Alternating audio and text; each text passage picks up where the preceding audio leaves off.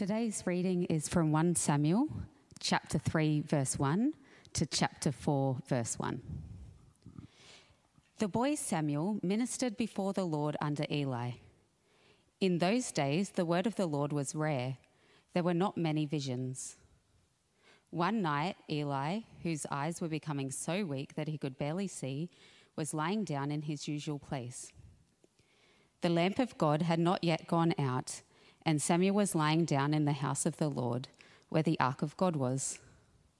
Then the Lord called Samuel. Samuel answered, Here I am. And he ran to Eli and said, Here I am. You called me. But Eli said, I did not call. Go back and lie down. So he went and lay down. Again the Lord called, Samuel. And Samuel got up and went to Eli and said, Here I am. You called me. My son, Eli said, I did not call. Go back and lie down. Now Samuel did not yet know the Lord. The word of the Lord had not yet been revealed to him. A third time the Lord called, Samuel. And Samuel got up and went to Eli and said, Here I am, you called me. Then Eli realized that the Lord was calling the boy. So Eli told Samuel, Go and lie down, and if he calls you, say, Speak, Lord, for your servant is listening. So Samuel went and lay down in his place. The Lord came and stood there, calling as at other times, Samuel, Samuel. Then Samuel said, Speak, for your servant is listening. And the Lord said to Samuel, See, I am about to do something in Israel that will make the ears of everyone who hears about it tingle. At that time, I will carry out against Eli everything I spoke against his family from beginning to end. For I told him that I would judge his family forever because of the sin he knew about. His sons blasphemed God, and he failed to restrain them. Therefore, I swore to the house of Eli the guilt of Eli's house will never be atoned for by sacrifice or offering. Samuel lay down until morning and then opened the doors of the house of the Lord. He was afraid to tell Eli the vision, but Eli called him and said, Samuel, my son. Samuel answered, Here I am. What was it he said to you? Eli asked. Do not hide it from me. May God deal with you, be it ever so severely, if you hide from me anything he told you. So Samuel told him everything, hiding nothing from him. Then Eli said, He is the Lord. Let him do what is good in his eyes. The Lord was with Samuel as he grew up, and he let none of Samuel's words fall to the ground. And all Israel from Dan to Beersheba recognized that Samuel was attested as a prophet of the Lord. The Lord continued to appear at Shiloh, and there he revealed himself to Samuel through his word. And Samuel's word came to all of Israel. Well, good morning. It's a, a, great joy to be able to open up the scriptures as we continue this uh, journey through 1 Samuel. Uh, let me begin by praying for us all. Dear Lord, as we continue our journey through 1 Samuel this morning, we echo the prayer of young Samuel Speak, for your servants are listening. Amen. I understand that uh, Mark Twain, a famous US writer, said this of the Bible Many people are bothered by the passages in Scripture they cannot understand. But as for me, I always notice that the passages in Scripture which trouble me most are the ones I do understand.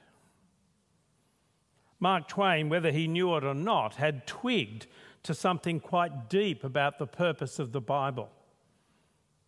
The Word of God was not simply to provide information about God, but rather transformation in the people of God. And that's what disturbed Twain. The Word of God, understood, ought to be internalized, not ignored. It provides the content of how to follow the Lord. The Bible, the living and active Word of God, is a spectacular gift of God. It was the Lord's word of promise and hope that had carried Israel throughout its history, moving always in God's direction when they followed the word. For example, words of promise that were spoken to Abraham in Genesis 12 and repeated in the following generations. I will bless you, and all peoples on earth will be blessed through you. Prophets and psalmists brought messages of rebuke, repentance, and hope. It's always the Lord's word which carries his people forward. The Bible was actually written for us, even in this generation, that was written for the previous generation.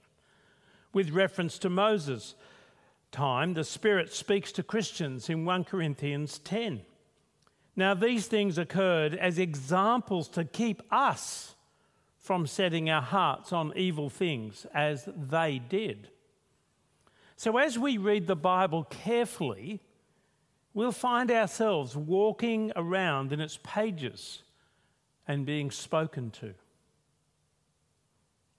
The Bible is extraordinary power, as King David, one of the great songwriters of Israel, said in Psalm 19.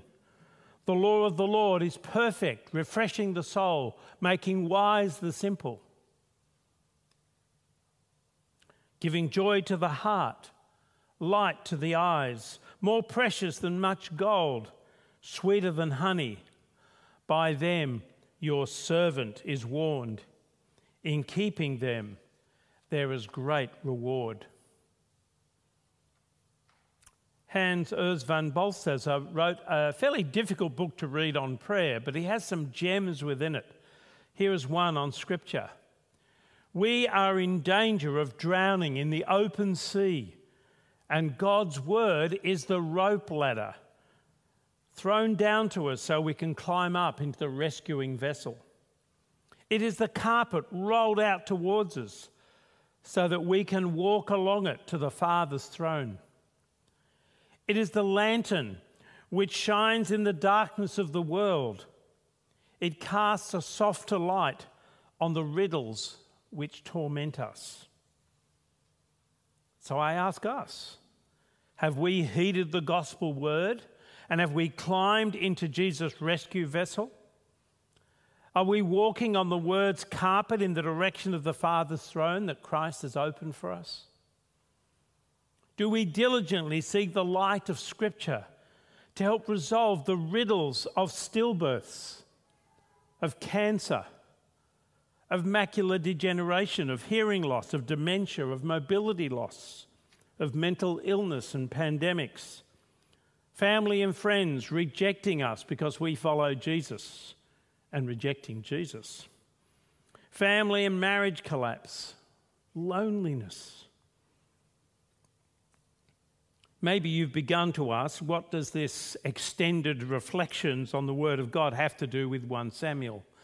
And with the transition of leadership from Eli's family to Hannah's son Samuel's leadership? Well, the answer is it's got everything to do with it. Recall the biblical context. The book of Judges ended with these sobering words In those days, Israel had no king and everyone did as they saw fit. In other words, it was a free for all social, moral, and spiritual chaos. Little was shaped by the Word of God. Enter 1 Samuel, which explains why life was like that in chapter 3, verse 1. In those days, the Word of the Lord was rare, there were not many visions. Our passage today reveals how the Word of God provides both the whys of Eli's family's demise from leadership and the how of Samuel's rise to leadership. The basic biblical principle was expressed in 1 Samuel 2, verse 30. Those who honour me, I will honour. Those who despise me will be disdained. So let's this morning drill down into the story of 1 Samuel 2 12 to 4 1 and see how this particular principle works itself out in the two contrasting families of Eli and Elkanah and Hannah. One word less and despicable, one word full and delightful. Firstly, then, the word scarce and ignored corruption. I don't know if you've ever watched Blokes World. I certainly wouldn't recommend it, having watched it for 10 minutes on one occasion. But I reckon Eli's boys, Hophni and Phinehas, would have been stars of the show, except their names would probably be Hoppy and Finn. They were the essence of the book of Judges' conclusion. In those days, everyone did as they saw fit. They went to pleasure in a big way fillets and fillies, barbecues and babes. And they would exercise their positional power to get what they wanted. They were abusers, they were a law unto themselves. Eli's boys had been introduced without fanfare in chapter 1, verse 3, and there we're simply told that they were in a position of authority in the land as priests of the Lord. But our passage quick, quickly lifts the lid on what was going on inside their hearts, and it isn't pretty. Chapter 2, verse 12 Eli's sons were scoundrels, they had no regard for the Lord. We are then told in verses 13 to 16 of chapter 2 what that looked like. You see, they insisted on choosing prime fillet over boiled potluck when it came to their protein preferences. And who could blame them, right? From a human point of view, their actions made taste bud sense. Who wants boiled meat picked out of a pot? You could get anything when you can get the best cuts before it's boiled human sense, but it completely ignored the worship laws of God. Hence, we read in verse 17 this sin of the young men was very great in the Lord's sight, for they were treating the Lord's offering with contempt. But it doesn't stop there. These corrupt brothers' desire for pleasure pursued other avenues. So we read in verse 22 that Eli, who was very old, heard about everything his sons were doing to all Israel. Notice doing to all Israel, not doing for all Israel. And how they slept with the women who served at the entrance to the tent of meeting. Hoppy and Finn would have been married, and this open display of sexual misconduct was probably an indication that temple prostitution had been introduced to the worship life of Israel. This was common among the fertility cults of their neighbours, and in their minds maybe justified sexual infidelity. They were simply worshipping God by these acts. But again, this was categorically forbidden in Scripture. Their public sins came to their father Eli's ears, and he reprimands and warns them. Why do you do these wicked deeds of yours? No, my sons, the report I hear spreading among the Lord's people is not good. If anyone sins against the Lord, who will intercede for them? Eli's son's response is no surprise to us. We've got a handle on their character now. But the reason given might cause us a little shock. His sons, however, did not listen to their father's rebuke, for it was the Lord's will to put them to death. Hophni and Phinehas were responsible for their actions. And now the time of God's patience had ended. The Lord's sovereign judgment, celebrated earlier in Hannah's song and prayer, would now fall on them. Can I just do an aside?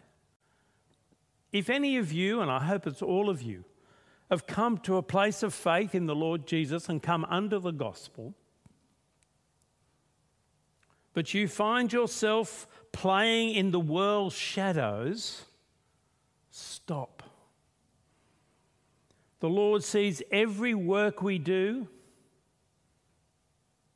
He hears every word we speak, and He knows every thought we ponder.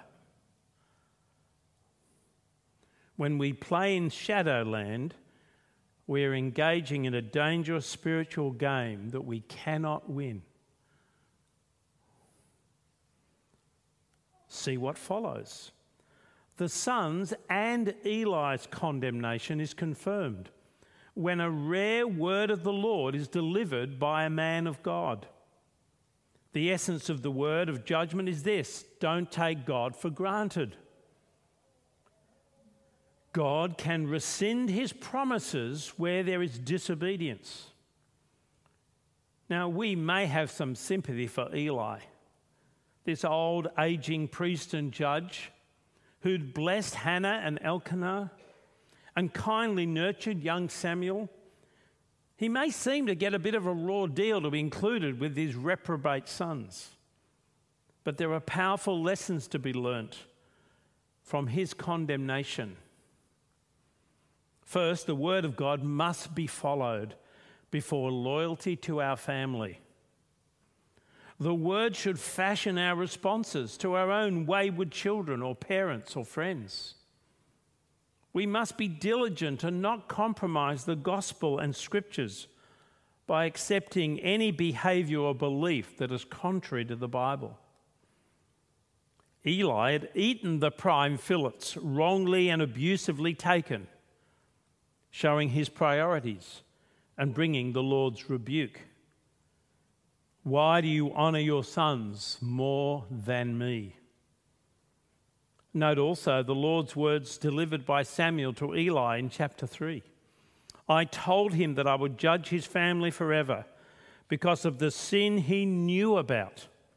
His sons blasphemed God and he failed to restrain them. Also, note something amazing in this narrative. Don't miss it.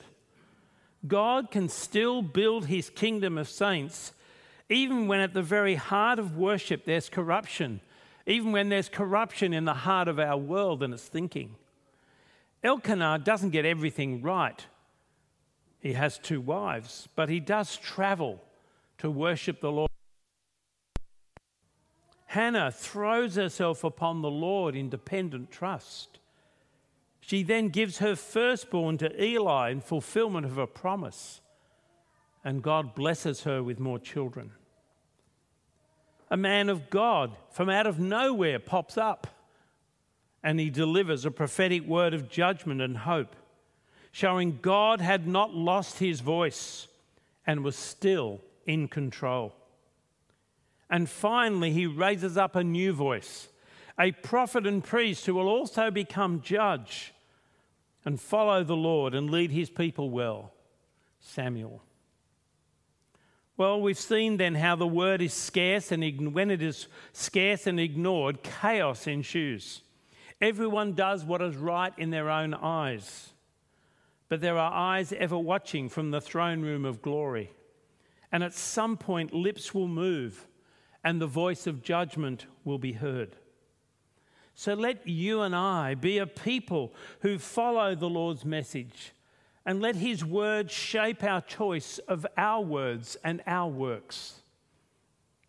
This call to attend to God applies to everyone here this morning regardless of our age, gender, ethnicity, sexual orientation, marital status, economic standing, our employment situation, our health, mental, physical, or emotional. But let's see something of what this call looks like in the experience of young Samuel. The words spoken and internalized, calling. Recall the context. The word of the Lord was rare. The aging Eli, the judge and priest, was increasingly incompetent and frail and fragile. His two corrupt sons, Hophni and Phinehas, were spiritually speaking a waste of space. There was a leadership vacuum. The question of who would stand between the Lord and his people, offering word and worship, was a significant question.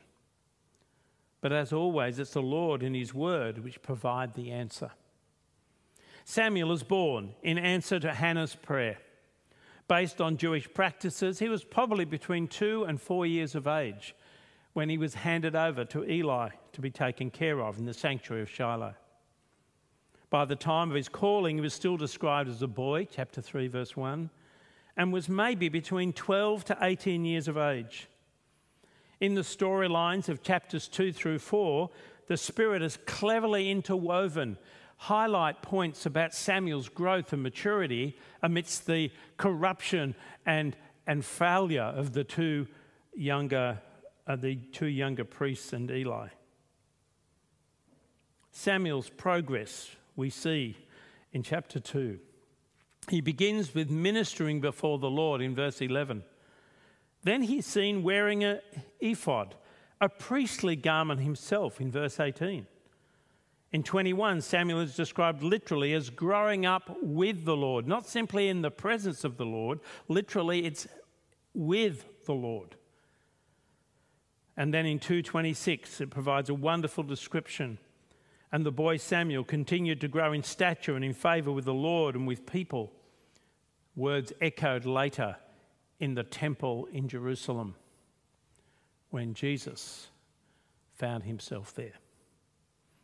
Then, immediately after the devastating prophetic word of judgment on Eli's household and the promise that the Lord would raise up a faithful priest, Samuel continues to minister before the Lord under Eli, who interestingly is no longer described as the priest.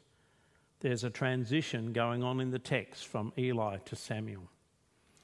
Now, it's in this particular context of young Samuel's spiritual progression that a most significant advance is made as he receives his call to be the Lord's spokesman, a prophet of God. Now, I'm somewhat hard of hearing, and I normally wear hearing aids, but not when I'm wearing these things. And if I'm really watching a TV show or reading a good book or in, in, involved in watching a sports event, I don't always hear when people call me. You probably are aware of that experience. My younger daughter, Kelly, has worked out a way of getting my attention. She tries three or four times to call me dad, and I simply don't hear it. And I'm not ignoring her on purpose, I just, I'm concentrating. But she gets my attention when she says, Stephen. And I look at her and say, That's rude. My name is Dad. And she tells me, I've been talking to you for 10 minutes and you haven't heard a word I've said. In the story of Samuel's calling, there was also an issue of not hearing properly. You see, it takes Eli three times to finally twig the Lord is speaking directly to Samuel. And the way the narrative works, this reinforces the spiritual decline of Eli. Samuel's patient response on the three occasions of having broken sleep is far better than mine would be and reflects his character and willingness to attend to his aging mentor. Samuel 3:7 explains had not yet had the voice of the Lord revealed to him, but that was about to change.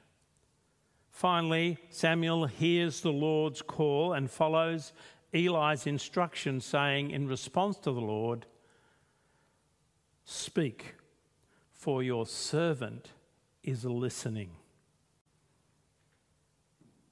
There can be no better words for those who follow our Lord Jesus to use. When we come to read the scriptures, uh, when we listen to a message in church, when we gather in a small group to study the word in a life group, let's pray these words of Samuel Speak, for your servant is listening. And understand the listening is not simply hearing the words it involves internalizing the message, as we shall see as the narrative unfolds. The Lord's first message to Samuel is actually a restatement of the devastating judgment already pronounced on Eli's household by the man of God in chapter 2. Samuel's avoiding Eli in the morning suggests he's a lot to learn about being the prophet of God, and he's about to get a lesson. Samuel's personal fear meant he kept his mouth shut. Eli presses the point and Samuel spills the awful beans to which Eli surrenders, saying, He is the Lord. Let him do what is good in his eyes. What can we 21st century believers take away from Samuel's unique and specific call to be both priest and prophet, the voice of God for the ancient people of God? A key is found in the fact that Samuel has a unique role as the go between within the context of Israel's life. God speaks to Samuel, Samuel speaks to the people. The people have problems, Samuel prays for them. That's his role theologically within Israel. But interestingly, already in the Old Testament, the people of God have been described as a kingdom of priests. They too have a role, but theirs is to the world. They are the world's go betweens. And once we've made that theological connection, we can see what it looks like. We're helped by Peter, who echoes Exodus 19 in 1 Peter 2 9 and 10. But you are a chosen people, a royal priesthood, a holy nation, God's special possession that you may declare the praises of him who called you out of darkness into his wonderful light. Once you were not a people, but now you are the people of God. Once you had not known mercy, but now you have received mercy. With this theological connection, we can see what it might look like for us. Let me comment on three things. Like Samuel's, our priestly prophetic role begins by listening. It helps if, like Samuel, we spend our time in God's presence. We are with the Lord. Now, what's interesting about the New Testament teaching is that you and I have been given the Holy Spirit in Jesus Christ. If you've come to faith, God fills you with His presence. We don't have to go anywhere to be in His presence, in a sense, but we have Him with us. But do we then let the Spirit speak to us through His Word? This is His text. Do we give ourselves to it? And do we humbly pray, Speak each time we open it, for your servant is listening? The second lesson we need to learn is that God reveals himself in order for his message to be passed on, regardless of its content. The truth needs to be delivered without autocorrect. We have to announce to people outside of faith in Jesus the good news that forgiveness and new life are available through Jesus' life, death, and resurrection. And if people fail to respond to that warning, that good news, then we need to warn them of the consequences. The judgment will come, that they should turn and repent. You see, we're to be like a bit of a drain pipe. A drain pipe's job is to take the water from the roof and deliver it to the tank without adding anything. And we are to take the word of the Lord embodied in our lives and not add any rubbish so that people see the word in us and hear the word in us, unadulterated. The third lesson we can note is that we don't just hear the word and announce the word, the word has to be internalized. If you like, it has to be embodied, that it shapes every deed and word of our lives. Eli may have been increasingly incompetent, but maybe this was his finest moment as he surrenders to the Lord's condemnation in chapter 3, verse 18. He is the Lord, let him do what is good in his eyes. In so speaking, he provides a wonderful lesson for Samuel and us. We are to yield to the word like we would do if we're on a one way bridge. We see what coming up and it says yield on your side, and you see a semi trailer coming across the bridge already. You yield because not to yield is to be devastated, it is to be disaster. Yielding, accepting the Lord's word isn't simply a passive surrender, it's rather an active embracing and living of God's truth, internalized and embodied. This was most clearly demonstrated, was it not, when the Word became flesh and dwelt among us, full of grace and truth. That's a reference not just to Jesus' speech, but to his life. Jesus, who in the garden prior to his death said to his Father, Not my will, but your will be done. Well, our passage today has dramatically and cleverly revealed what life looks like when the word is ignored or internalized, forgotten or followed. On the one hand, the household of Eli was marked by corruption, resulting in devastating judgment. On the other hand, there was the call of the Lord to Samuel, a word spoken and internalized. The text, you see, moves from silence to speech from wordless to word full. So we read in verse 1 of chapter 3 In those days the word of the Lord was rare, there were not many visions. But when the call of Samuel produces a one word full season, as we see in chapter 3, 19 to 4 1, the Lord was with Samuel as he grew up, and he let none of Samuel's words fall to the ground. That is, they came true because they were the Lord's words. And all Israel, from Dan to Beersheba, from top to bottom, recognized that Samuel was attested as the prophet of the Lord. The Lord continued to appear at Shiloh, and there he revealed himself to Samuel through his word. And Samuel's word, the Lord's words through Samuel, came to all Israel. Rarity of word, few visions, to there being an abundance because of God's gift of Samuel. Yet the question remains as we continue in coming weeks through 1 Samuel will the people of Israel follow the word of the Lord? Coming weeks will reveal all. But for now, we have our own challenge. We have no shortage of the word. We have stacks of Bibles on our shelves Bible apps on our smartphones and tablets, but do we attend to them? Do we treasure them? Do we let the Word of God shape our thinking and help us negotiate the tough times when we lose a loved one like Rhonda, when we're diagnosed with a serious illness? Do we read, mark, and inwardly digest the Scriptures? Let me remind you again of Balthasar's words from his book Prayer, which I think is so powerful and helpful. We are in danger of drowning in the open sea, and God's word is the rope ladder thrown down to us so we can climb up into it, into a safe rescuing vessel. It is the carpet rolled out towards us so that we can walk along it to the Father's throne. It is the lantern which shines in the darkness of the world casting a softer light on the riddles which torment us.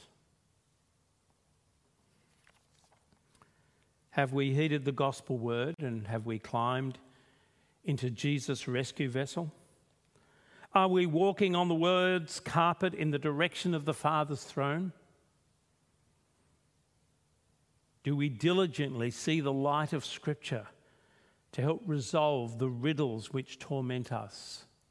And of which there are many. Will we join with the psalmists of Psalm 119, a psalm that celebrates 150 verses of God's word? Will we declare that we have hidden your word in our hearts so that we might not sin against you? Your word is a lamp to our feet and a light on our path. If we do, then the word will shape every work and word in our lives. And as we embody that word and speak that word, we will show the world the generosity and grace of the Lord Jesus from one end of Illawarra to the other. And maybe under the grace of God, we will see God raise up others to come and join us. I want to close by having a prayer on the screen. It's a modified collect. It's not there, okay? I will have to pray it for you then. You might recognize this special prayer. Father, without you, we cannot follow you. So mercifully grant that your Holy Spirit will in every way direct and rule our hearts so that we internalize and embody your truth in every deed and word. Through Jesus Christ our Lord. Amen.